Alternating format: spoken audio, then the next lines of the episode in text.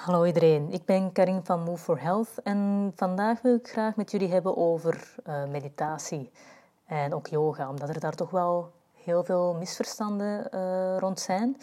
Ook een stukje over karma wil ik hebben vandaag, uh, dus in deze podcast of audio-opname van ongeveer een kwartiertje wil ik over deze aspecten even hebben, zodat ook voor jullie wat meer verheldering is over wat meditatie is. Um, en wat karma daadwerkelijk is. Want vaak denken de mensen dat karma totaal iets anders is dan, dan waar het voor bedoeld is. Karma, het woord karma is heel erg verdraaid geweest. Of is nog altijd heel erg verdraaid in deze moderne wereld. Nu, tegenwoordig zijn heel veel mensen verslaafd aan onderweg te zijn. We zijn verslaafd aan afleiding. En we hebben ook vaak het gevoel dat ergens anders altijd wel beter is dan het hier en nu. En mensen die op deze manier leven, noem ik ook wel eens de moderne nomade. Een moderne nomade altijd maar onderweg, zoekend naar iets beters. En door middel van meditatie leer je eigenlijk thuis te voelen bij jezelf, waardoor je ook niet continu meer onderweg hoeft te zijn of niet meer op zoek te gaan naar anders en beter. En aansluitend daarbij yoga is een soort van een meditatie in beweging, waarbij je ook door middel van jouw fysieke lichaam ook uh, met je aandacht in het hier en nu blijft. En het is heel belangrijk dat je je thuis voelt bij jezelf. Want als je je thuis voelt bij jezelf, dan voel je je veilig, beschermd en ook comfortabel. En als iemand iets tegen jou zegt wat jou niet echt aanstaat, kan het je ook minder raken.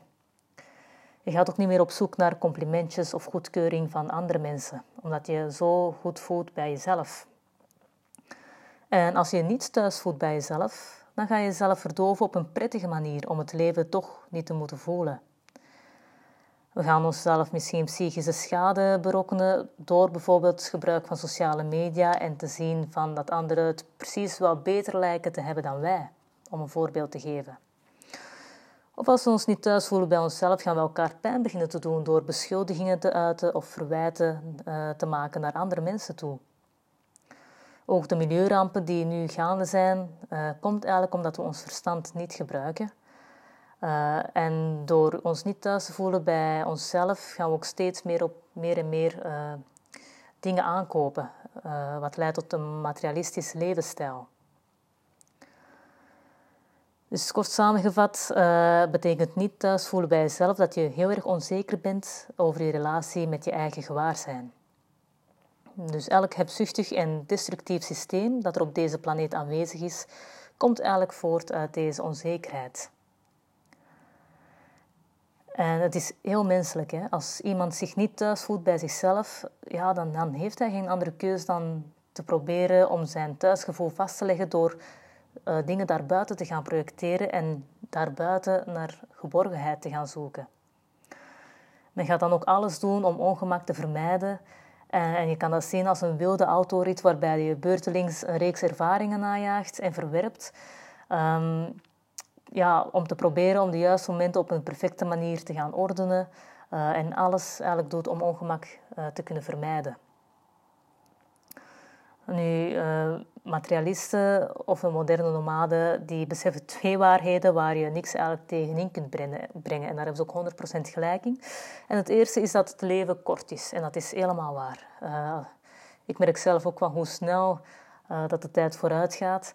Um, de tijd uh, toen ik als kind ervaarde op de middelbare school leek wel precies veel trager te gaan. Maar eenmaal nu ik het werk doe dat ik graag doe, dan vliegt de tijd voorbij. Um, en het tweede is ook dat uh, plezier een stuk prettiger is dan pijn. En ik denk dat niemand is uh, die dat tegen kan spreken. Misschien uh, een of ander masochist, masochist misschien wel. maar in ieder geval, het feit dat het leven kort is en dat plezier een stuk prettiger is dan pijn, is volledig waar. Maar er zijn verschillende soorten materialisme. En het fysieke of zintuigelijk materialisme is daar één van. En zintuigelijke gewaarwordingen kunnen plezier en genoegen geven en tijdelijk de angst verlichten als je je niet thuis voelt in je eigen wezen. Maar zintuigelijk genot kan nooit de fundamentele problemen oplossen die ons ertoe uh, brengen om onze eigen geest te gaan mijden. door continu maar zintuigelijk genot te gaan na te jagen. Of dat het nu in eten is of uh, qua zicht als je naar iets moois wilt zien. Of dat het nu een mooie man of een mooie vrouw is of weet ik veel. Dat kan nooit die fundamentele problemen oplossen. Maar wij doen wel vaak mee aan fysiek materialisme als we proberen om onze eigen geest ook te gaan mijden. Dat we niet willen inzien wat er eigenlijk in ons omgaat. Heel vaak dat emo-eten is ook een soort van fysiek materialisme. Dan het tweede is er ook een spiritueel materialisme. En dat wordt ook vaak gedaan voor mensen die meditatie ook gebruiken als een soort van een vlucht uit de werkelijkheid. En deze materialistische, spiritueel materialistische mensen willen enkel streven naar een piekervaring, uh, om ook het onaangename niet te willen voelen. Dus het feit dat ze in meditatie gaan, gebruiken ze om zich goed te voelen, om beter te voelen. Uh, en meditatie kan jou helpen om je beter te voelen, maar het mag nooit een vlucht zijn. Want vaak is het ook zo als mensen tijdens meditatie allerlei gedachten of gevoelens hebben ervaren die ze niet fijn vonden, uh, dan wordt er ook vaak gezegd van, mijn meditatie is vandaag niet gelukt. Terwijl dat, dat juist ook een van de uh, fundamentele zaken zijn van de meditatie. Dus dat je aanvaardt wat er nu op dit moment in jou omgaat. Want meditatie is eigenlijk een methode om ruimte te geven aan gevoelens, maar het is geen middel om ze op te poetsen. Dus dat inzicht zou eigenlijk het uitgangspunt moeten zijn van iedereen die gaat mediteren. En een belangrijke oorzaak van onvrede is eigenlijk onze neiging om de gevoelens die we in het hier en nu ervaren af te wijzen. En je verdedigen tegen gevoelens die je ervaart is eigenlijk de meest subtiele vorm van zelfdestructie. En in de boeddhistische traditie wordt deze vorm van innerlijk geweld beschouwd als de wortel van alle structurele hebzucht, haat en vermijdingsdrang die we eigenlijk in onze samenleving zien op dit moment. Nu, qua meditatie, er zijn heel veel verschillende soorten meditatie. Uh, maar daar ga ik nu voorlopig niet verder op in. Misschien dat ik dit eh, wel uh, een keer eens aanhoud in een van de volgende podcasts of audiobestanden die ik met jullie ga delen. Uh, maar het doel van alle boeddhistische meditatie is om onze eigen geest beter te leren kennen. En de middelen te ontwikkelen die ons helpen om echt thuis te komen in onze ervaring.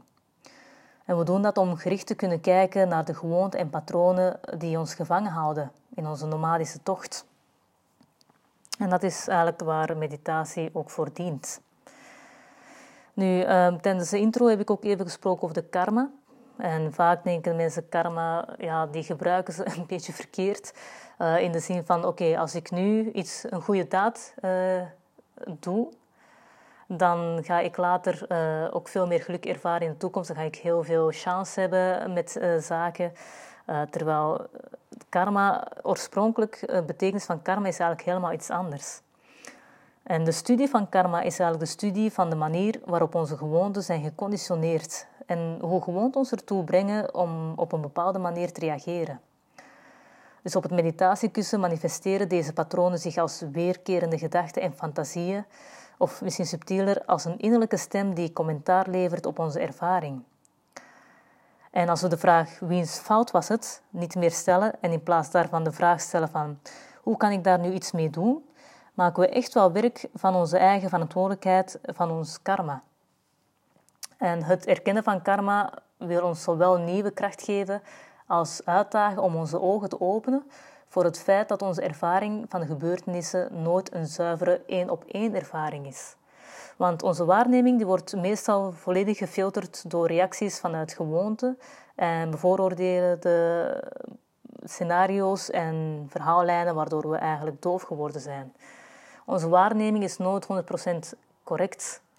Er zijn altijd wel geconditioneerde patronen van het verleden. Misschien heb je in het verleden iets gelijkaardigs meegemaakt en als er dan iets gelijkaardigs situatie op dit moment nu bevindt, dan ga je meteen terug die gevoelens ervaren van toen. En je gaat dan direct een oordeel over die bepaalde situatie hebben, terwijl het in werkelijkheid misschien wel anders zou kunnen zijn. En als we in staat zijn om echt verantwoordelijkheid te nemen voor onze eigen geest, dan kunnen we alles uh, aan wat het leven ons toewerpt zonder wrokgevoelens of de neiging om anderen te beschuldigen.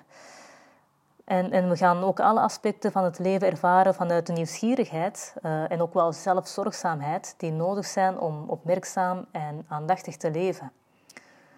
En vanuit die basis gaan wij ook wel anderen kunnen gaan helpen.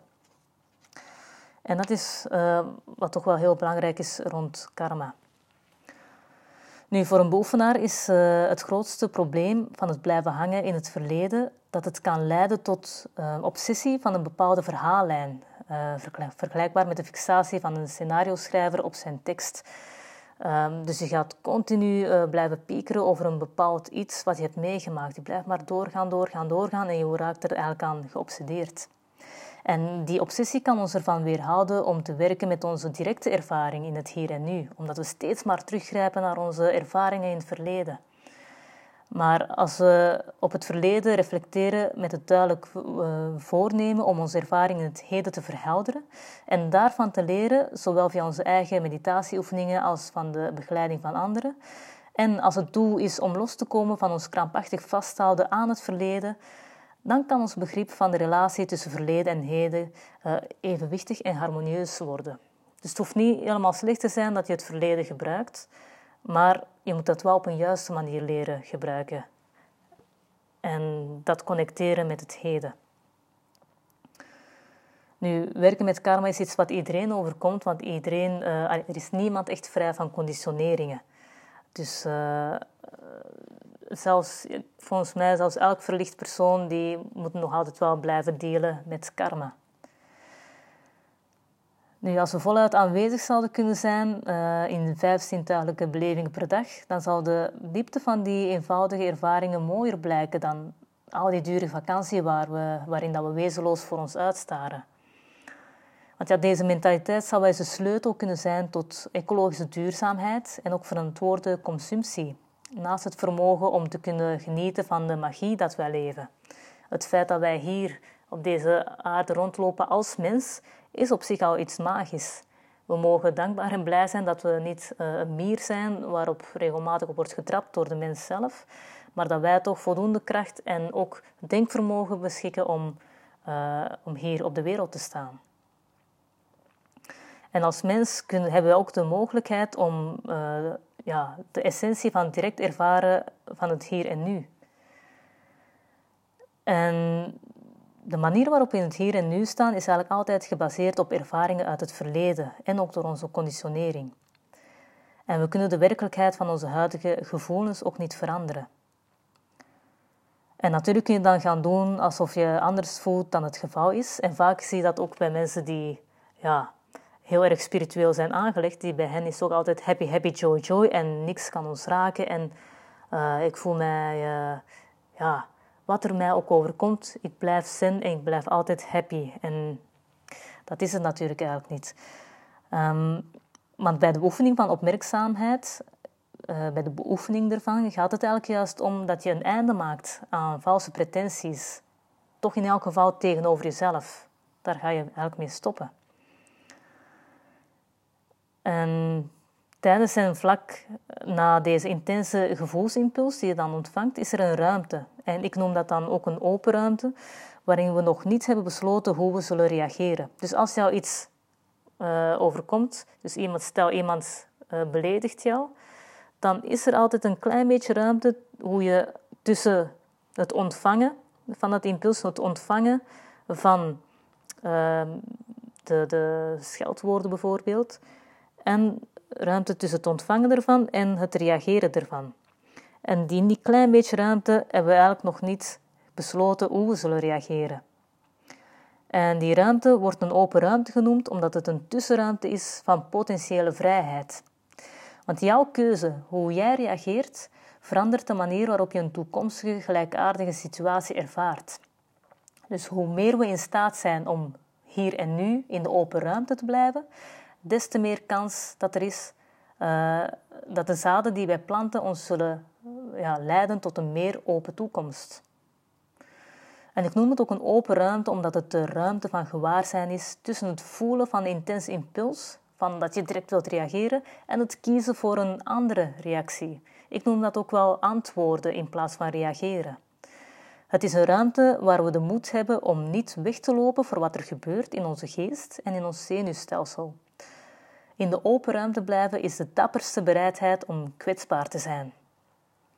En in de open ruimte weten we letterlijk niet wat er zal gebeuren of hoe de wereld op ons zal reageren, zonder de oude patronen die we gewoonlijk hanteren. En door in de open ruimte te blijven tussen een impulsieve gewoontereactie en een gekozen reactie, ervaren we dat het universum is gebaseerd op vertrouwen. We vertrouwen onszelf en we vertrouwen de wereld. Wat er ook met ons gebeurt, het is goed. We hoeven geen reactie te forceren om ons goed te voelen. En als we altijd het vertrouwen zouden hebben dat we onze geest op elk moment de ruimte konden geven, dan hoefden we nooit een ervaring te ontwijken. En hoeven we onszelf ook niet te gaan verdedigen tegen alles wat er hierna gebeurt.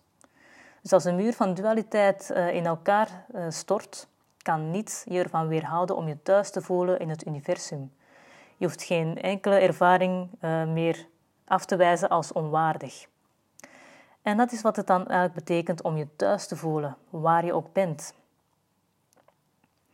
Als je bijvoorbeeld verslaafd bent aan een van je technische hulpmiddelen, zoals een smartphone, en als je zit te mediteren en telkens de neiging hebt om naar je smartphone te kijken, dan kunnen het inzicht en het gewaarzijn die je leert om deze impuls te voelen zonder te reageren, uitstralen naar hoe je de rest van de dag met dat ding omgaat.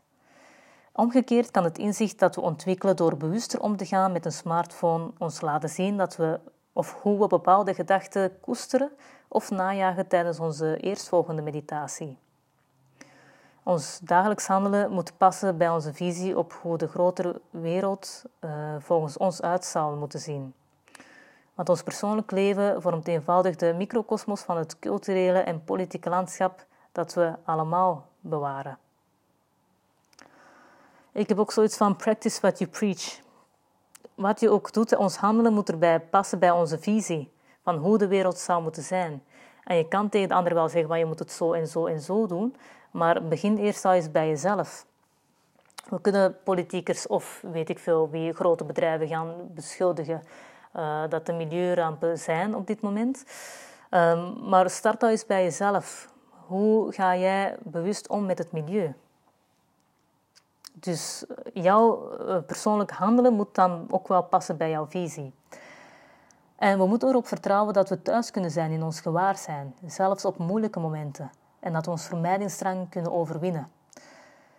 En het gevoelloos omzeilen van pijnlijke communicatie, die komt eigenlijk voort uit een gebrek aan vertrouwen dat we de emoties ruimte kunnen geven, die we in ons lichaam en onze geest voelen opkomen tijdens moeilijke gesprekken. En net als we terugkeren naar het hier en nu tijdens meditatieoefeningen, kan het goed zijn om ook bij moeilijke gesprekken jezelf liefdevol aan te moedigen en aanwezig te blijven in het hier en nu. En zo stimuleren we ons vertrouwen dat we de ander niet uit de weg hoeven te gaan. En zo bouwen we aan het vertrouwen dat we mogelijk moeilijk gesprek aankunnen als we ermee te maken krijgen. En als we niet vriendelijk reageren, dan doen we dat vaak omdat we niet genoeg vertrouwen hebben in de kracht van onze eigen stem. Als je weet dat je manier van spreken kracht uitstraalt, hoef je dat niet te onderstrepen met de kracht van een persoonlijke aanval, waarbij je de feedback die je geeft ook overdrijft. Dus de meditatie zorgt ervoor dat je je conditionering, conditioneringen uh, leert kennen van jezelf en ook telkens die open ruimte te leren hanteren tussen de impuls die je krijgt om te reageren en ook om de keuze te maken om te antwoorden op een bepaalde situatie. En je hoeft niet telkens lang te mediteren, het hoeft niet telkens half uur per dag te zijn, want dat kan dan vrij intensief zijn. En ehm, ja, de kans dat je dan gaat opgeven is dan vrij groot. Maar begin al een keer eens met 10 minuten per dag gewoon op jouw kussen te zitten. Dat kan al voldoende zijn om hier al mee te leren omgaan en die open ruimte telkens te leren zien. En je gaat dan ook, ook als maar 10 minuten per dag, je eigen handelingen zien veranderen in het dagelijks leven. Als er nog vragen zijn, dan hoor ik het graag. Reageer gerust op deze podcast en, uh, en dan zie ik jullie graag, of dan hoor ik jullie graag volgende keer terug. Volgende keer kom ik weer met een ander onderwerp waarmee ik jullie ook dingen kan bijbrengen.